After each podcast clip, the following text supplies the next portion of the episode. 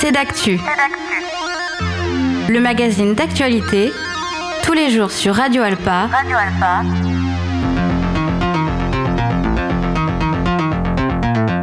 Présenté par Robin Hulin. Bonjour à tous et bonjour à toutes et bienvenue dans ce nouveau numéro de Cédactu. Au programme aujourd'hui, les élections européennes avec le candidat communiste Fabien Gache, candidat sur la liste menée par Léon Desfontaines pour le Parti communiste. Il vient parler du programme, de ses ambitions et des enjeux de cette élection européenne. Nous parlerons aussi du comité Yad Vashem, ce mémorial israélien à Jérusalem, et la journaliste Marie-Aimée est membre du comité français et déléguée pour la Bretagne Pays de la Loire. Elle vient nous parler de ses missions et des enjeux autour de ce projet et travail de mémoire, ainsi qu'un récit et témoignage assez poignant qu'elle vient de publier. Et enfin, l'insertion professionnelle par le sport pour les jeunes, c'est ce que propose la Fédération française des clubs omnisports dans les Pays de la Loire. Ce sera la semaine prochaine du 26 février au 1er mars autour d'un stage. On en parle avec Pierre-François en dernière partie d'émission. Voilà pour les principaux titres aujourd'hui.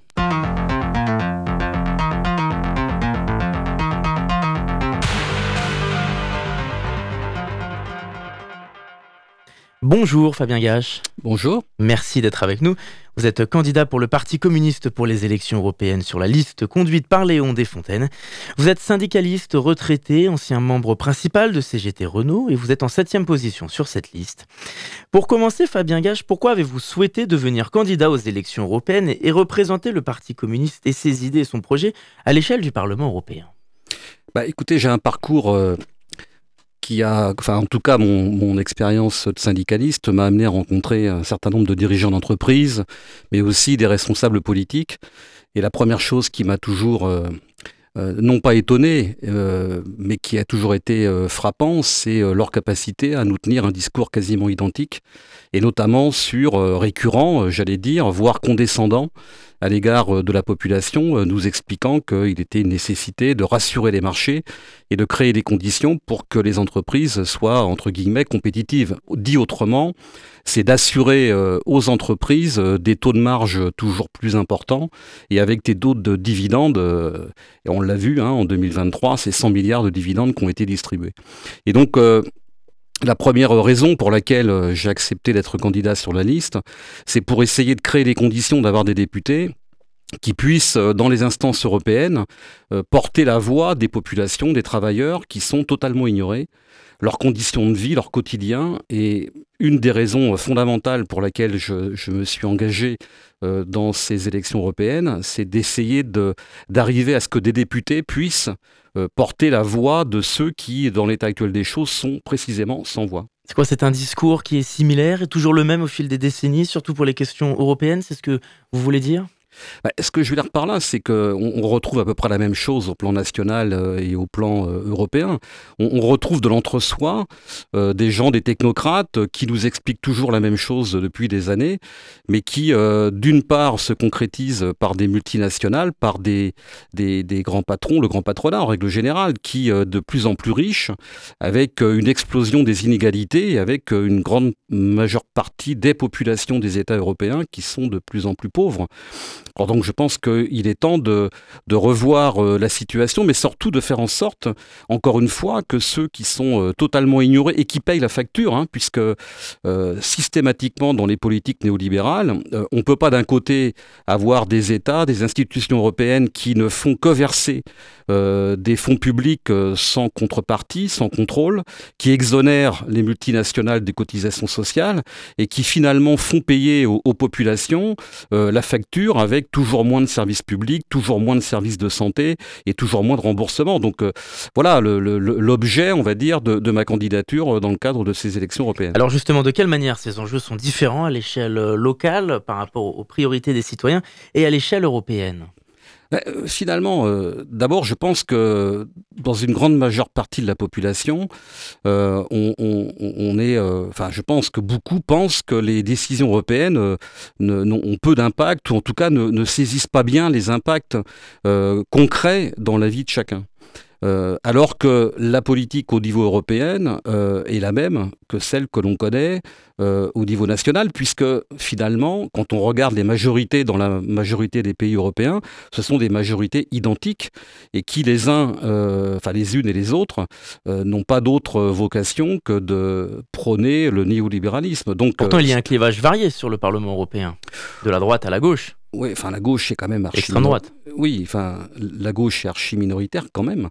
Euh, et la gauche, que, en tout cas euh, entend représenter la liste sur laquelle je suis candidat, porte euh, pour le coup des positions qui sont profondément différentes de celles auxquelles on peut être habitué, y compris par une frange de la gauche qui aujourd'hui n'a pas remis en cause hmm. les bases du déolibéralisme. Comme lesquelles notamment?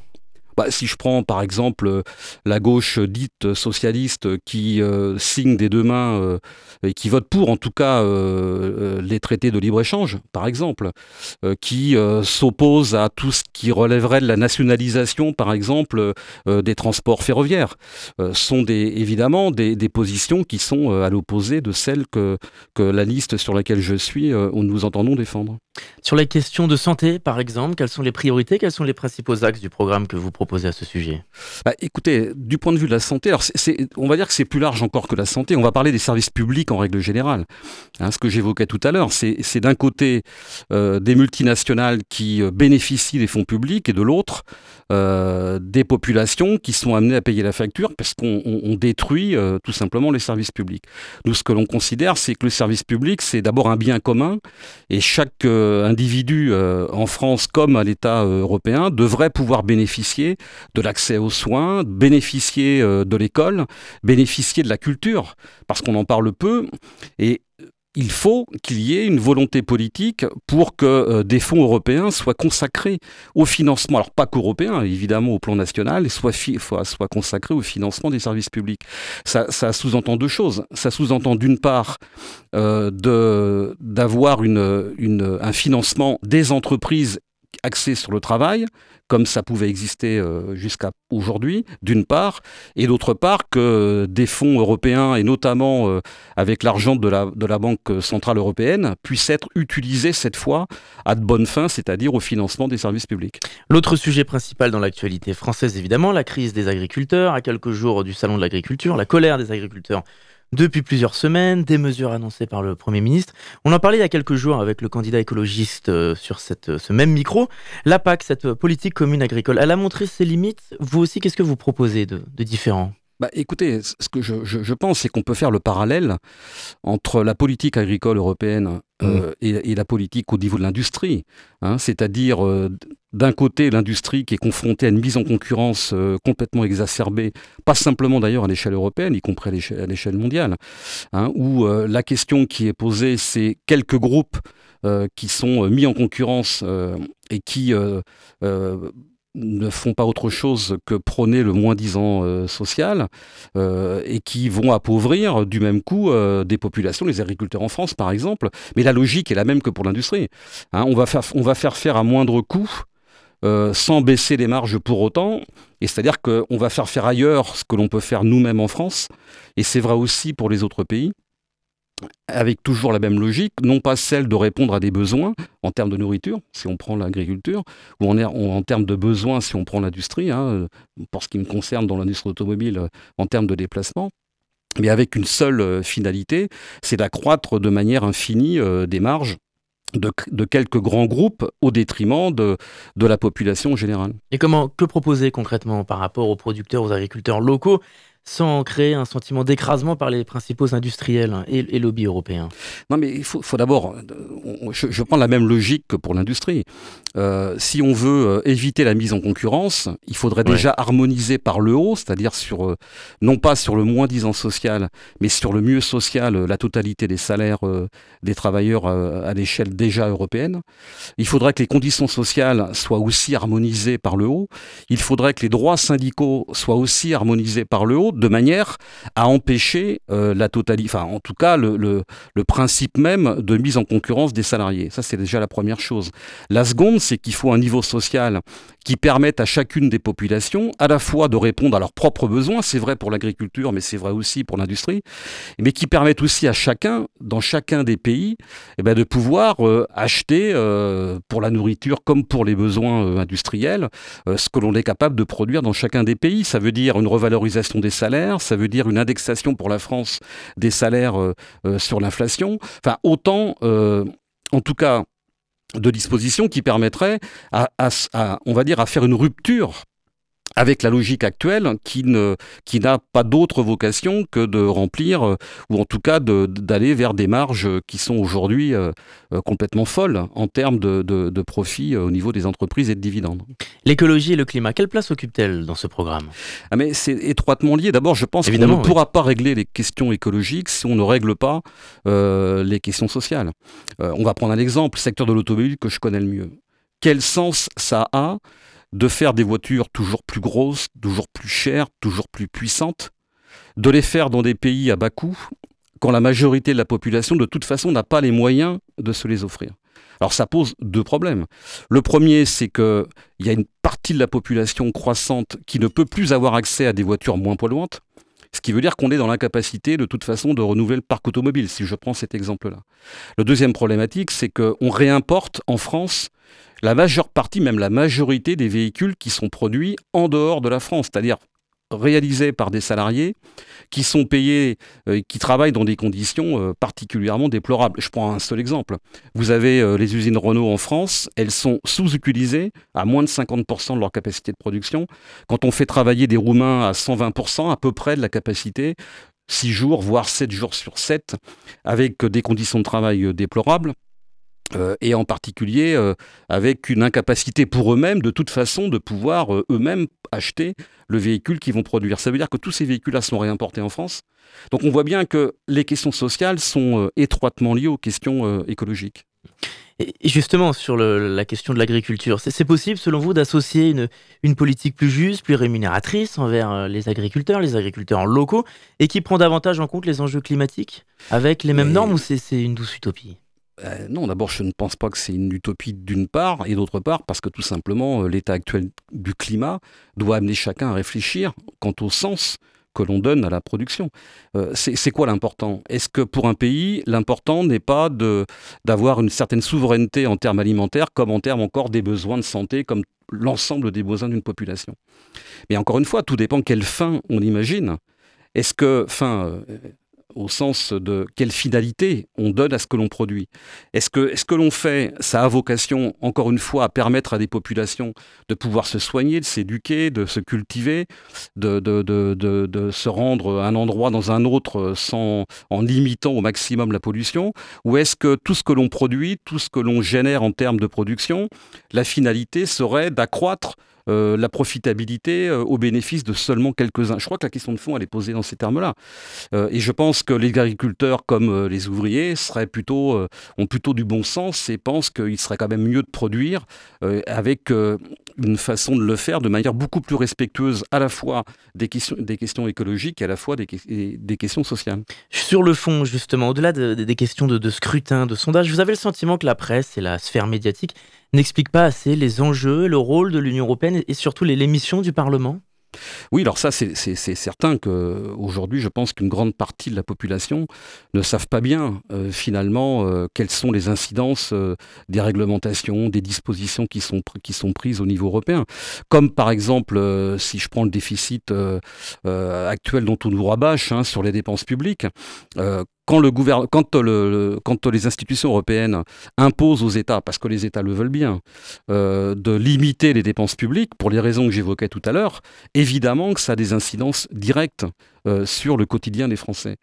Euh, la question est, dans quelle mesure les, populations des 27 qui sont inscrits dans l'Union européenne peuvent prendre part au débat qui devrait normalement les intéresser puisqu'ils sont directement concernés. Je pense que la question est, assez clairement posée et, j'ose espérer que après le 9 juin, eh on pourra être en capacité de pouvoir porter ces questions-là au niveau européen, mais qu'on puisse précisément les, comment dire, faire en sorte que les populations puissent se saisir de ces questions-là.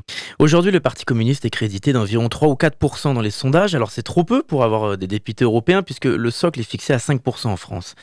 Euh, si la question de la liste commune avec tous les partis de gauche semblait évidemment pas possible au départ, et comme vous l'avez redit, il y a des questions de points de non-retour avec certaines franges de la gauche, mais vous auriez souhaité avoir un, programme, un projet commun, une liste commune avec la France insoumise par exemple, où vous partagez globalement la, majorité des, des, points communs pour euh, votre vision et, le projet concernant l'Europe.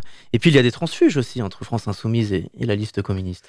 Non, mais je pense que ce qu'il faut que chacun puisse entendre, c'est que ces élections-là, une particularité, c'est que euh, le, mode électoral permet justement, euh, puisqu'on est à la proportionnelle intégrale, permet à chacun de pouvoir défendre son propre point de vue euh, sans pénaliser l'autre. Donc chacun peut, chaque électeur peut choisir la liste de gauche, hein, évidemment, euh, qui lui euh, convient le mieux. Ça, c'est déjà la première chose, et je pense que c'est important, puisque euh, en votant pour ceux pour lesquels on pense avoir plus de, liens avec, de sensibilité avec ce qu'il défend, ne pénalisera pas l'autre. Ça, c'est déjà la première chose. Et la seconde, c'est qu'évidemment qu'il y a des points de désaccord. Euh, quand LFI euh, dit on pourrait faire une liste commune sur le cadre de la DUPES, mais quand on regarde, je l'ai évoqué tout à l'heure, le, point de vue du Parti Socialiste par exemple est, radicalement différent euh, de celui défendu par la liste sur laquelle je suis candidat. avec LFI, on a des points de désaccord. Alors évidemment, il y a le nucléaire, mais qui n'est pas une question secondaire. Or, je pense que ces élections, ces élections-là permettent, du fait du suffrage, de la manière pardon, du mode électoral permettent à chacun, eh bien, à chaque électeur de pouvoir euh, voter en connaissance de cause, mais vis-à-vis de ses propres sensibilités. Et finalement, plus globalement, comment essayer de convaincre et de sensibiliser davantage les électeurs à aller voter puisqu'ils ne votent plus? On s'intéresse peut-être un peu trop loin à l'Union européenne, comme on l'a dit il y a quelques instants, mais on ne vote plus également et on le voit à chaque élection. C'est un, un sujet qui revient à chaque scrutin, tous les ans. Oui, alors c'est une vraie question et je pense que c'est le sujet sur lequel on va essayer, on essaye en tout cas, hein, de, de, porter notre, nos efforts. Euh, évidemment, depuis quelques années, euh, et quels que soient les gouvernements, y compris ceux qui étaient de gauche, enfin, je pense en particulier au gouvernement Hollande, euh, le fait, avant les élections, de dire de s'attaquer à la finance pour finalement poursuivre une stratégie néolibérale, eh bien, évidemment, écœure beaucoup de gens qui considèrent que les politiques, aujourd'hui, se désintéressent totalement de, de, la, de la réalité de ce qu'ils vivent. Or, je pense qu'il faut qu'on ancre euh, aujourd'hui le débat politique au cœur de ce que vivent les gens, précisément, pas sur des discours généralistes, mais à partir de ce qu'ils vivent. Comment vivent les gens? Est-ce qu'ils peuvent vivre avec euh, actuellement le SMIG? Comment font ceux qui sont à temps partiel, ceux ou celles? Comment font ceux qui n'ont même plus les moyens de vivre avec leur travail? Comment font ceux qui sont exclus du travail? Je pense que ce sont ces questions-là qu'il faut mettre au cœur du débat parce qu'elles sont étroitement liées aux décisions qui sont prises tant au niveau national qu'au niveau européen. Mais les partis d'opposition n'ont pas une part de responsabilité selon vous, pas seulement les partis de gouvernement, mais la gauche, notamment la vôtre, celle de la France insoumise, qui aujourd'hui, après une année de colère sociale en France en 2023, comment expliquer que la majorité et le Rassemblement national continuent de faire la course en tête, sans que la gauche n'ait réussi à suffisamment rassembler? On atteste les sondages, bien que ce soit qu'une image du temps présent. Bah, précisément parce que je pense que la gauche, euh, au sens large du terme, s'est beaucoup trop euh, désintéressée de la réalité de ce que vivent les gens, et je pense en particulier euh, aux travailleurs. C'est-à-dire qu'on a pensé que les discours euh, généraux étaient sans doute suffisants pour que les gens euh, puissent s'intéresser à la politique. Mais je, pense que l'histoire nous a montré que ça ne fonctionne pas comme ça, et qu'effectivement, eh bien, il est temps que les partis, aujourd'hui, les partis en tout cas, que la gauche telle que je l'entends, en tout cas, elle soit au cœur des problématiques des, des, des, des gens au sens large du terme, des travailleurs, mais pour avec eux construire autre chose et qui soient euh, soucieux de, euh, de ce que eux-mêmes, de leurs aspirations tout simplement, hein, et de leur capacité à pouvoir vivre autrement. Je mettrai quand même un mot sur la droite ou sur l'extrême droite. Je pense quand même que on, a une vraie problématique. On a d'un côté les grands médias français qui sont détenus par les plus grandes fortunes de France, pour ne pas tous les citer, mais Bolloré entre autres, et qui font la promotion au quotidien euh, de l'extrême droite. Et, je pense que là aussi, on a une responsabilité à montrer euh, aux électeurs, euh, d'une part que l'extrême droite, enfin, c'est une, comment que l'extrême droite, finalement, même si elle s'appuie sur des réalités, hein, sur des injustices, leur objectif, c'est de ne pas résoudre les problématiques. C'est au contraire, et notamment par une stratégie euh, du bouc émissaire, eh bien, d'essayer de détourner du regard les électeurs de ceux qui causent les problématiques, et à commencer par euh, euh, les multinationales, et notamment ceux qui, promotionnent leurs idées. Or, moi, je pense qu'il faut regarder les choses en face. Quand l'extrême droite, quand on entend parfois, il faut essayer l'extrême droite, mais l'extrême droite est déjà au Parlement. Et qu'est-ce qu'elle fait au Parlement? Elle vote contre, je pense au RN en particulier, l'augmentation du SMIC, elle vote contre l'indexation des salaires sur l'inflation. Au niveau européen, euh, et vous parliez tout à l'heure euh, de la problématique euh, pour l'agriculture, au niveau européen, l'extrême droite vote pour les traités de libre-échange et qui pose les problématiques auxquelles le monde agricole, en tout cas ceux qui ne sont pas dans les multinationales, aujourd'hui subissent. Et justement, cet électorat populaire, les, citoyens les plus précaires et donc instinctivement aussi en colère, ont longtemps été acquis au Parti communiste et, et, fait partie d'une majorité de vos scrutins et de votre électorat. Pourquoi est-il parti aujourd'hui vers l'extrême droite? Je pense qu'il y aura beaucoup de choses qui pourraient être précisées dans les organisations du travail, etc. Mais je pense qu'il y a effectivement une responsabilité du Parti communiste qui s'est quand même éloigné de, par son organisation des lieux de travail. Or, c'est précisément ce que l'on va tenter de, remettre en place dans le cadre de ces élections, qui va être, je pense, euh, et je l'espère en tout cas, un point de départ pour ancrer beaucoup plus le politique dans le quotidien des gens et dans ce que la, population en règle générale euh, entend et qu'elle espère voir euh, dans euh, leur représentation politique. Et finalement, vous qui avez une longue carrière dans le syndicalisme, qu'est-ce que ça change l'engagement politique? Est-ce que les idées sont abordées différemment? Oui, bah, le rôle du syndicalisme n'est pas celui des politiques. Mm. Euh, quand on est syndicaliste, on n'a pas vocation à prendre le pouvoir. Non. Hein, euh, on a vocation à défendre des intérêts à un moment donné et à exiger du pouvoir qu'il prenne les dispositions. Là, évidemment, c'est un autre rapport. Et d'ailleurs, c'est une raison de mon engagement. Maintenant que je suis à la retraite, j'ai quand même plus de temps.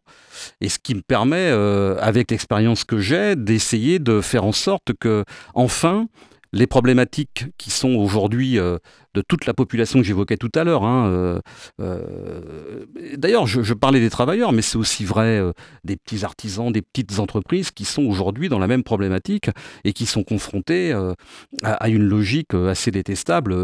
Et, pour le moins assez catastrophique du, point de vue social pour eux. Donc moi je pense que ça peut être un point de départ, enfin en tout cas c'est ce pourquoi je m'engage, à ce que le politique s'ancre dans la vraie vie des gens. Merci Fabien Gache d'avoir répondu à notre invitation. De rien. Candidat communiste sur la liste de Léon de Fontaine, on va se retrouver nous dans quelques instants pour une autre interview après une pause musicale. Avant ça, on écoute Fleetwood Mac et The Shane. A tout de suite.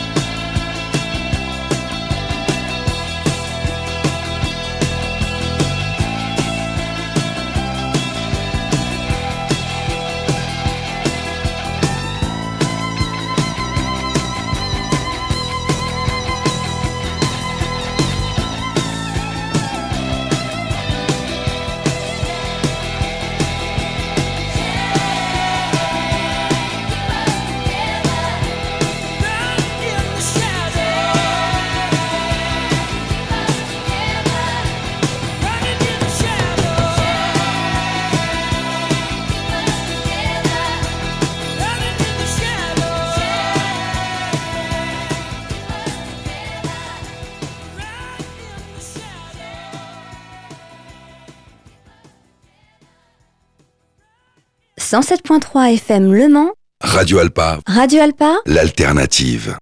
Vous êtes toujours sur notre antenne pour la suite de cette émission et il est l'heure d'accueillir notre deuxième invité.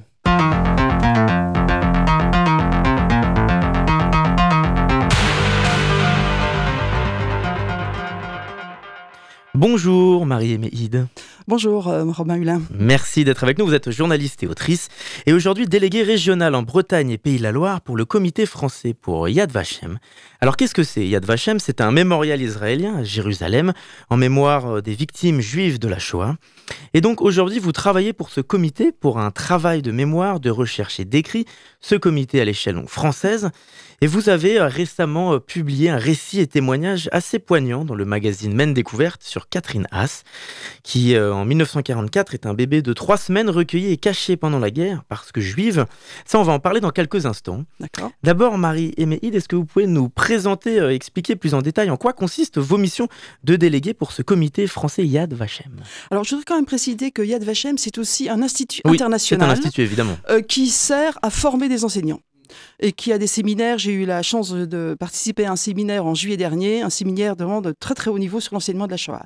Donc l'émission d'un délégué, c'est aider euh, les familles d'enfants cachés qui ont envie d'honorer les personnes qui les ont sauvés. Alors ça devient de plus en plus difficile puisque les témoins, euh, les témoins disparaissent. Donc nous, on est là pour euh, rassurer un peu les gens. C'est le cas, le, cas de Catherine Haas, dont on parlera tout à l'heure. Et puis donc, euh, on est là pour, pour les mettre en, relation avec, avec le comité français qui est à, qui est à Paris pour pouvoir monter un dossier. Ce sont des dossiers qui sont très, très longs, très durs, parce qu'il faut trouver des témoins. Et ça, il y a de Vachem à Jérusalem est strict là-dessus. Il faut qu'on ait deux, deux témoins, deux témoignages ça devient de plus en plus difficile, donc on a de moins en moins de dossiers. C'est une manière journalistique un peu de regrouper les sources aussi? Oui, mais en plus c'est oui oui c'est ça, mais en plus ces sources elles sont euh, le, dossier est envoyé à Jérusalem. C'est pas Paris qui décide. C'est Jérusalem, c'est quelqu'un de la Cour suprême, un juge de la Cour suprême qui décide si le dossier est accepté ou pas et si la personne euh, mérite ou non est reconnue ou non juste parmi les nations. Donc voilà, ça c'est un de nos rôles. Euh, un autre rôle, c'est aussi de comment dire, faire vivre cette mémoire. Euh, parce que dans la Sarthe, quand même, on a 30, 30 euh, villages qui ont des justes. On a 80, plus de 82 justes, presque 83 euh, dans la Sarthe, ce qui est beaucoup. Hein. c'est dû aussi à la proximité avec Paris, avec des trains qui arrivaient notamment jusqu'à la Ferté-Bernard.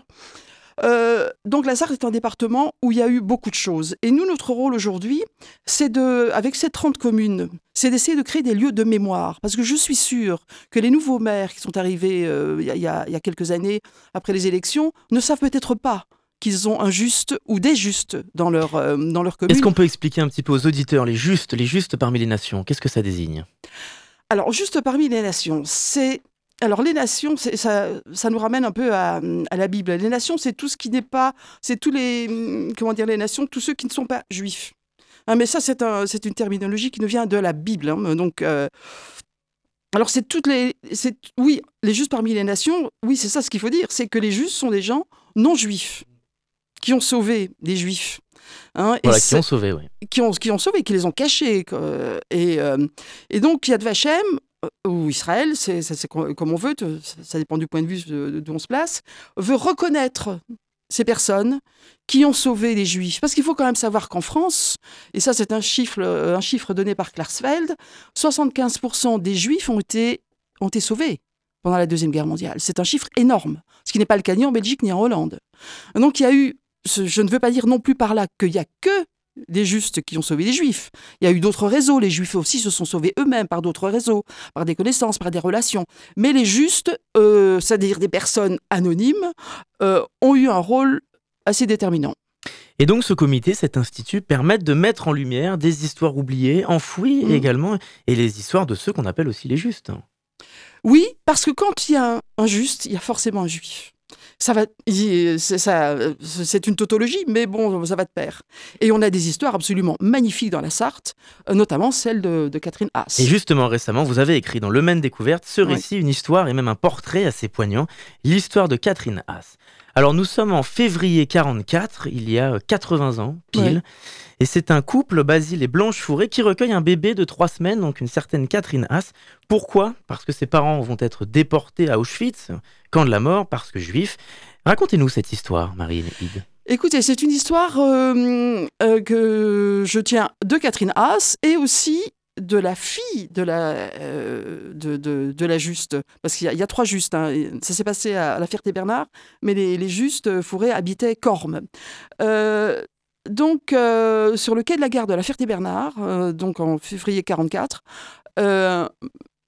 Monsieur Haas est arrivé avec sa fille qui avait trois semaines et il a déposé dans les bras de euh, Hélène Fourré. Alors là, il y a deux hypothèses. Catherine Haas dit que c'est sa maman et Hélène dit que non, c'est le papa. Donc, mais là, ça, c'est pas grave. On a gardé les deux hypothèses. Et donc, euh, il y avait une jeune fille sur le quai de la gare qui s'appelait Hélène Fourré, qui a accueilli cette petite fille de trois semaines et qui l'a amenée dans la ferme où, où, habitaient ses parents, Blanche et, Basile Fourré, à Corme, petit village, euh, pas loin, à 4, à 4 minutes en voiture de la Ferté-Bernard. Comment avez-vous découvert et commencé à vous pencher sur cette histoire? Ah ben, Sur l'histoire de Catherine? Oui. Euh, parce qu'elle m'a appelé. J'ai eu un coup de fil un jour d'une dame, euh, c'était elle, et qui me dit écoutez, euh, euh, voilà, j'ai besoin de votre aide parce que je suis un peu. j'en ai marre. Elle, est très cash, Catherine. hein, elle est cash. Elle dit oh, j'en ai marre, j'essaie de faire le dossier. Le Covid a, m'a complètement découragée. J'ai écoutez, on va être là pour vous aider. Et je lui ai redonné un petit peu de peps, et puis c'est reparti. Et ce qui a eu le, le problème, c'est que on devait faire une remise de médaille à titre posthume au mois de novembre dernier, mais avec le 7 octobre et ce qui s'est passé en Israël, euh, le maire de Corme a préféré repousser la cérémonie Ça devrait de être au printemps prochain, ce printemps-là, dans quelques semaines. Oui, on, on devra le faire au prochain. La date n'est pas encore euh, fixée, mais ça, ça, va, ça va se faire. Ça n'est pas euh, annulé, c'est simplement repoussé. Et donc le récit et la vie de Catherine Haas. On est resté en 1944 quand elle est recueillie. Que s'est-il passé après? Quel, entre- quel lien a-t-elle entretenu avec sa famille adoptive? Elle a gardé, des liens formidables, à tel point que, alors ce qui est dramatique dans l'histoire, c'est que le papa a été assassiné dans les, les marges, de- ce qu'on appelait les marges de la mort, 45, oui. en 45. Euh, il a été abattu, euh, et la maman est revenue d'Auschwitz. Et ça, c'est terrible. Et donc, elle est passée par le Lutetia, elle est revenue, et elle a voulu récupérer ses deux filles, parce qu'il y avait une fille, la fille, la sœur aînée de Catherine, qui avait 14 ans de plus, était à la Ferté, chez les médecins de Wing, et Catherine était à la ferme chez, euh, euh, chez les Fourrés. Et la maman a voulu récupérer la petite qui avait 18 mois, et la petite n'a pas supporté. Euh, quand elle s'est retrouvée à Paris, elle se laissait mourir de faim. Elle refusait de manger. Et donc les médecins ont dit à la maman, écoutez, ramenez votre fille à Corme, parce que sinon elle va mourir de faim. Et c'est ce qui s'est passé. La maman a ramené Catherine à Corme, et euh, elle est restée là jusqu'à l'âge, à peu près l'âge de 3 ans. Et puis après, elle, a- elle est repartie, mais elle a toujours continué, elle a toujours gardé des liens avec la famille, et elle est encore en lien aujourd'hui avec euh, Thérèse Le Bihan, qui est la fille d'Hélène, la jeune femme qui a récupéré le bébé en 44. Parce que ce que vous mettez aussi en avant dans ce récit, c'est la vie et les conséquences d'une enfance cachée, ce qu'on dit, une enfance cachée. Oui, on parle pas suffisamment des enfants cachés. Hein, ils ont aussi des traumatismes et je crois que Catherine a subi un traumatisme. D'abord, euh, un père qu'elle n'a jamais connu, un père euh, assassiné dans des conditions épouvantables. Euh, et donc, elle, une espèce de... Je ne sais pas si c'est un dédoublement de personnalité, mais quand même, il a fallu qu'elle lutte. Euh, qu'elle lutte contre elle-même en fait et contre l'amour qu'elle avait pour les euh, pour les fourrés et qu'elle accepte de retourner chez sa mère. Ça, c'était compliqué. Et pour la mère, et pour la, la, la, petite fille. Retrouver une mère qu'elle ne connaissait pas. Et ça, c'est très, très difficile. Boris Cyrulnik parle très, très bien de, de, de cette histoire-là. Et Catherine, c'est une femme, elle a eu 80 ans il y a trois semaines. Elle est d'une énergie absolument extraordinaire.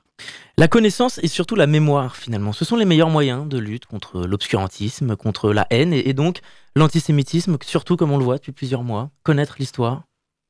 Écoutez, j'en sais rien. Sincèrement, si c'était possible, ce serait formidable. Mais moi, sincèrement, je ne comprends pas. L'antisémitisme, c'est quelque chose qui, que, que je, je- je travaille là-dessus depuis des années et je ne comprends pas. Alors, je ne cherche plus à comprendre, parce que c'est- idiot de perdre mon temps à ça, mais je ne comprends pas cette haine de l'autre euh, qui ne repose sur rien. J'ai été un jour bouleversée par Boujna qui disait Mais qu'est-ce qu'on a fait? Mais qu'est-ce qu'ils ont fait? J'en sais rien. Et j'ai beau me documenter, j'ai beau lire, euh, il n'y a pas d'explication. C'est Et une on- haine, selon vous, qui est similaire à il y a 30 ans ou qui a évolué au fil des décennies? Bah, écoutez, le, le- le problème, c'est que c'est une haine qui remonte à plusieurs siècles. Si vous prenez l'histoire des Juifs, Absolument. euh, c'est ça le problème. Pourquoi est-ce qu'on il y a cette haine contre les Juifs qui se trimballe depuis des siècles? Euh, Le mot ghetto vient vient de, de- de Venise, où on les a mis dans un quartier, c'était le ghetto, c'était une fonderie. Euh, donc on les, a, on les a parqués véritablement là, dans ce quartier de Venise. Et, euh, et, et pourquoi? Parce qu'on fait Et un parallèle, certains font un parallèle direct avec les conséquences d'une guerre au Proche et Moyen-Orient et, et la politique d'Israël et confondent Ah ben c'est tout le problème. Alors ça, si vous m'entraînez sur le 7 octobre, ah oui, là on est... Pourtant, on est- c'est une des principales causes de l'antisémitisme aujourd'hui. Ce lien et ce flou qui se fait entre les limites entre Israël et la communauté juive, et on confond. Euh, je, je comprends pas votre question là. Aujourd'hui, les personnes antisémites font un lien directement avec Israël et donc la politique du gouvernement. C'est oui, ça c'est qui aujourd'hui c'est- c'est- suscite. oui, c'est ça. C'est-à-dire qu'on assimile tous les, tous les juifs, tous les Israéliens à la politique de Netanyahou.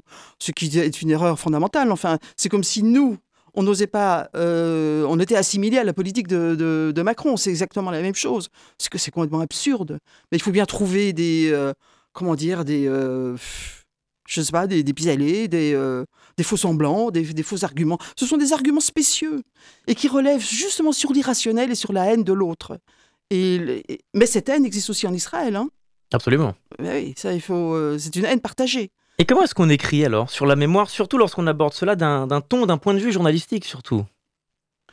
Alors, je ne crois pas que j'ai abordé le- l'article que j'ai écrit là euh, d'un point de vue euh, euh, d'un point de vue journalistique. Bon, c'est un, c'est une manière de dire que votre texte était un peu encadré en finalement en 3-4 pages maximum euh, et qu'on on essaye d'avoir un récit différent que si Bah, C'est-à-dire que je l'ai- je fait avec deux voix. J'ai la, la voix Oui. de, de- de Thérèse Le Bihan, qui est la fille donc, de- de- de- d'Hélène, qui a accueilli le bébé. Et puis j'ai trouvé Cat- Catherine Haas. Son texte est tiré. J'ai eu la permission du comité français pour Yad Vashem pour le publier. Ce texte, c'était- elle a écrit ce texte pour le publier dans son dossier où elle demandait la médaille de juste pour la famille Fourré. Donc Baptiste, Blanche et euh, Hélène. Et quand j'ai lu ce texte, j'ai dit je ne vais pas moi écrire quelque chose sur Catherine Haas alors qu'elle l'a si bien écrit elle-même.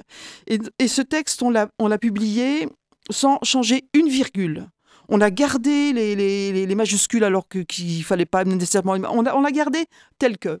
Euh, on n'a rien voulu changer parce que je trouve que ce texte est poignant. Elle a des formules quand elle dit mon père est mort d'avoir trop voulu vivre et ma mère est morte d'avoir euh, ou, euh, ma, ma- mère a vécu d'avoir trop voulu mourir parce que sa mère était dépressive.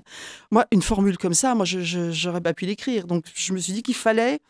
Euh, là, je me sens plus auteur, si vous voulez, et je trouve que ce texte-là doit être mis en avant tellement il est magnifique. Enfin, le texte de, de de Catherine Haas. hein, Que bien. sait-on aujourd'hui euh, sur la Sarthe et notre région aussi des Pays de la Loire, si elles ont été principalement touchées par la Shoah, la déportation? Il y a un historien qui travaille euh, précisément Oui, sur euh, ces euh, questions, hein, Il y a Yves Moreau euh, qui a Yves fait un site absolument remarquable. qui a été sur Il- notre antenne. il, oui. il- a fait un site qui s'appelle euh, Les, les Déportés, Déportés Juifs de la Sarthe. Sarthe.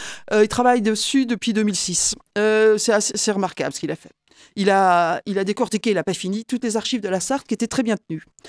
Euh, donc, on, a il y a beaucoup de juifs qui sont passés euh, par le département. Il y en a beaucoup qui ont été déportés. Il y en a qui venaient de, Bretagne parce que les, les, nazis les refoulaient euh, vers, des départements. Ils estimaient qu'ils en avaient trop là-bas. Donc, ils les, ils les ont refoulés dans la Sarthe. Et nous, on a, c'est ce que je vous disais tout à l'heure, on a, on a quand même 30 communes où des gens euh, se, sont, euh, se sont dévoués pour, euh, pour aider d'autres gens.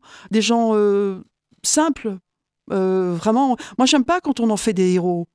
Ce sont des gens qui n'ont pas réfléchi. Ils ont dit, bah oui, d'accord, il y a deux enfants, on les prend. C'est comme l'histoire de Beaufait, avec Daniel, Daniel et René Herzbaum. C'est une histoire magnifique, avec l'histoire de Madame Bracky à Beaufait.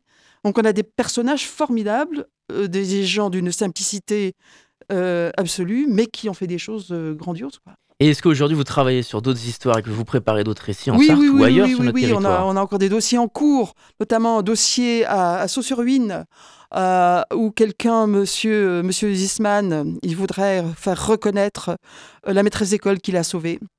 Euh, alors on essaye, mais le 7 octobre a fait aussi euh, que les choses se sont un petit peu arrêtées à Yad Vashem à Jérusalem. Mais oui, oui, on a d'autres dossiers. On, a, on en a, on en a, on en a à, Télocher. On a une histoire formidable d'une jeune, d'une jeune polonaise de 18 ans qui a été sauvée. Je suis en contact avec sa fille. Enfin bon, voilà. On a des, et on espère vous lire et vous écouter même euh, très bientôt. merci, Merci infiniment pour votre invitation. C'était c'était euh, sympa, oui, enfin plus que ça même. Merci, merci d'avoir répondu à notre invitation. Vous. êtes journaliste et autrice et vous êtes déléguée régionale pour le comité français Yad Vashem. Et donc ce récit sur Catherine Haas, on peut le retrouver dans le nouveau numéro du Maine Découverte. Merci encore et à bientôt sur notre Merci à vous.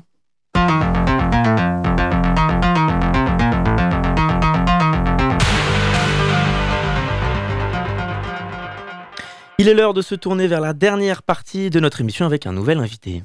Bonjour Pierre-François. Bonjour. Merci d'être avec nous. Vous êtes agent de développement pour la Fédération française des clubs omnisports dans les Pays de la Loire. Et cette fédération a souhaité développer un dispositif de réinsertion professionnelle par les métiers du sport et de l'animation.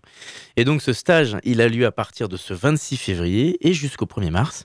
C'est un dispositif qui s'appelle, euh, qui est un, un parcours d'accompagnement des jeunes et qui se divise donc en plusieurs étapes. Est-ce que vous pouvez déjà nous présenter plus en détail ce projet, Pierre-François? Euh, tout à fait. Donc, comme vous le disiez, euh, on est sur un, parcours de remobilisation vers l'emploi euh, via les métiers du sport et de l'animation. la semaine prochaine commence le séjour booster, qui est la première étape pour les 14 jeunes qui sont inscrits au parcours. durant la semaine, ils vont pouvoir découvrir ce que représente concrètement le métier d'animateur, c'est-à-dire qu'ils vont être mis en situation, ils vont observer des animateurs diplômés, et ils auront des interventions d'associations externes sur le développement personnel et euh, sur des sujets sociétaux. On voit dans le programme qu'il y a un test de personnalité, c'est intéressant, c'est-à-dire? Euh, Durant la semaine, l'intervention euh, de Cap Savoir, l'association Cap Savoir, pardon, présentera aux jeunes tout ce qui est attrait aux compétences transversales et ils réalisent en, amont de cette intervention-là un, un, petit test pour se positionner, savoir quelle est leur personnalité professionnelle et donc un peu orienter l'intervention. Donc tous les jours, il y a un programme euh, différent. Comment est-ce que ça se déroule du matin au soir? Euh, Tout à fait, tous les jours, il y a un programme différent. Euh, un planning qui est calé longtemps à l'avance avec à la fois des activités physiques proposées par un animateur diplômé qui a une bonne expérience sur le sujet et qui encadre le groupe sur la semaine. Euh, il y a d'autres jours où les jeunes seront mis en situation euh, durant la journée. Et puis on a quelques activités en salle de présentation euh, des diplômes dans le sport par exemple, de présentation du rôle de l'animateur. généralement on fait une bonne journée entre 9h-17h avec une veillée 20h-22h. Est-ce que c'est un stage qui est aussi censé faire prendre en maturité, aller dans, ce sens-là en tout cas, puisqu'on cherche à se trouver un nouveau projet professionnel? On cherche euh, surtout à confirmer le projet professionnel. Euh, ce sont des jeunes qui sont majoritairement issus de structures de réinsertion, euh, souvent les missions locales, et qui ont une appétence pour le, métier d'animateur ou le métier d'éducateur sportif. Et la semaine leur permet de, vraiment confirmer ce projet-là ou à défaut de se dire que c'est pas pas leur envie professionnelle. donc voilà, si on confirme, c'est aussi de pouvoir lancer une dynamique qu'ils puissent enchaîner derrière euh, vers une formation certifiante. Ce sont des jeunes qui viennent d'un milieu social et professionnel en particulier? Alors on est sur des jeunes euh, majoritairement de zones prioritaires, donc quartier politique de la ville ou, zone de revitalisation rurale, ou en décrochage scolaire ou avec des difficultés financières. Donc on est sur, sur un public plutôt défavorisé. Et est-ce qu'il y a des intervenants particuliers? Quel est leur profil? Alors on a un encadrant principal, comme je le disais, qui, qui est éducateur euh, depuis de nombreuses années et qui connaît bien le milieu d'animation. Et ensuite, on a différents intervenants sur la semaine. Euh, Savoir, comme je le présentais tout à l'heure, on a également une intervention sur les violences dans le sport euh, qui, sera faite durant la semaine et euh, lors de la présentation des métiers, une, présentation du groupement d'employeurs GEIQ 49. Et donc les jeunes, ils dorment sur place pendant ce séjour? Tout à fait, ils sont euh, nourris et logés du lundi 11h jusqu'au euh, vendredi midi. donc repas matin, midi et soir. Et du coup, c'est l'objectif aussi pour favoriser la cohésion, la proximité, l'intégration entre ces jeunes, de les faire vivre sur place pendant plusieurs jours? Exactement, il y a dans, cette idée de pouvoir lancer une dynamique, on aime cette cohésion de groupe qui, se met en place souvent entre le lundi et le mardi. Et ça nous permet aussi de d'observer les jeunes comment ils peuvent se comporter dans ce, cet internat-là, puisque la plupart du temps ils vont continuer sur une formation généralement le BAFA, qui réalise en internat également. Et donc ça, ça leur permet aussi de voir comment ils se sentent euh, dans cette situation-là, s'ils sont à l'aise ou pas, et, euh, et, voir pour la suite si ça leur conviendrait ou pas. Justement, c'est ce que j'allais vous demander. Oui. Quelle est la suite pour euh, ces jeunes et leur profil après ce stage d'initiation? Hum, Alors la suite, la, la, deuxième étape, c'est passer une formation certifiante ou diplômante. le BAFA est le, le, le diplôme, enfin, la certification la plus recherchée par les jeunes qui est entièrement financé euh, par ma structure, donc le, comité régional. Euh, néanmoins, certains souhaitent se diriger assez euh, directement vers un, CQP, donc certification, certificat de qualification professionnelle animateur loisirs sportifs. donc là, plus sur le côté éducateur sportif. On a quelques jeunes qui s'orientent ensuite vers des BPJF, donc des formations un peu plus longues dans le sport. là, on ne peut pas suivre le, niveau, financier entièrement, mais ces formations sont souvent en alternance, donc euh, la, prise en charge est faite par l'entreprise. Est-ce que la Fédération française des clubs omnisports dans la région des Pays de la Loire notamment propose d'autres stages sur des thématiques similaires, sur une durée similaire, avec des profils pareils, sur des jeunes, mais qui varient sur d'autres euh, thèmes? Alors on a un second séjour euh, qui se déroule en Sarthe, généralement en octobre-novembre, plus exactement à la Flèche, qui est exactement sur le même modèle que celui que je vous présentais à Cholet. Euh, donc euh, voilà, on, accueille euh, un autre groupe de 14 jeunes généralement à cette période-là. On a dit que les jeunes, ce sont de 18-25 ans, hein, c'est bien ça? Exact. 18-25 ans avec une tolérance d'un an à partir de 17 ans pour les mineurs. Est-ce qu'on peut avoir des collégiens, par exemple, des profils beaucoup plus jeunes sur d'autres stages que vous venez de citer? Pas sur nos, nos, profils de formation. Sur le profil de stage. Et alors, au bout de ce stage, est-ce qu'il y a une cérémonie finale? Qu'est-ce qu'il y a quelque chose en particulier pour valoriser tout ça? Ah, le, dernier jour, le vendredi matin, euh, on demande aux jeunes, donc au groupe, d'organiser eux-mêmes la cérémonie de fin. On invite euh, les référents des missions locales, on demande aux jeunes d'inviter leur famille, enfin on leur propose en tout cas, et euh, on invite également certains de nos élus et, nos financeurs. donc on a une belle représentation et l'idée c'est qu'ils puissent mettre en avant leur semaine, leur parcours, et que le public en face puisse se rendre compte de ce qu'ont fait les jeunes durant la semaine et de la pertinence de, ce parcours. Alors c'est un stage qui est complet, hein, pour le préciser pour les gens qui nous écoutent, mais s'il y en a d'autres, est-ce qu'il y a euh, des informations pratiques sur les coûts par exemple? Comment est-ce que les coûts de ce stage sont pris en charge? Alors le, la semaine de séjour booster est totalement pris en charge. Euh, en fait, pour, euh, pour cela, il faut me contacter en amont, regarder le, pour l'inscription, et une fois que l'inscription est validée par ma structure et nos financeurs, euh, la semaine est totalement prise en charge, plus la formation BAFA ou à défaut en partie euh, une partie de la formation euh, certificat qualification professionnelle ou BVJF. Eh bien merci Pierre-François d'avoir répondu à notre invitation. Je vous remercie. Vous êtes agent de développement pour la Fédération française des clubs omnisports dans les pays de la Loire.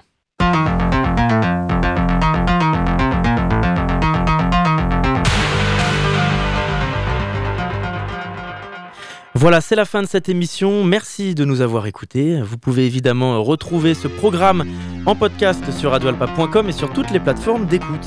Dans quelques instants, c'est l'émission L'Amphi avec Charlie Pless. Et en attendant, je vous dis à très vite sur notre antenne.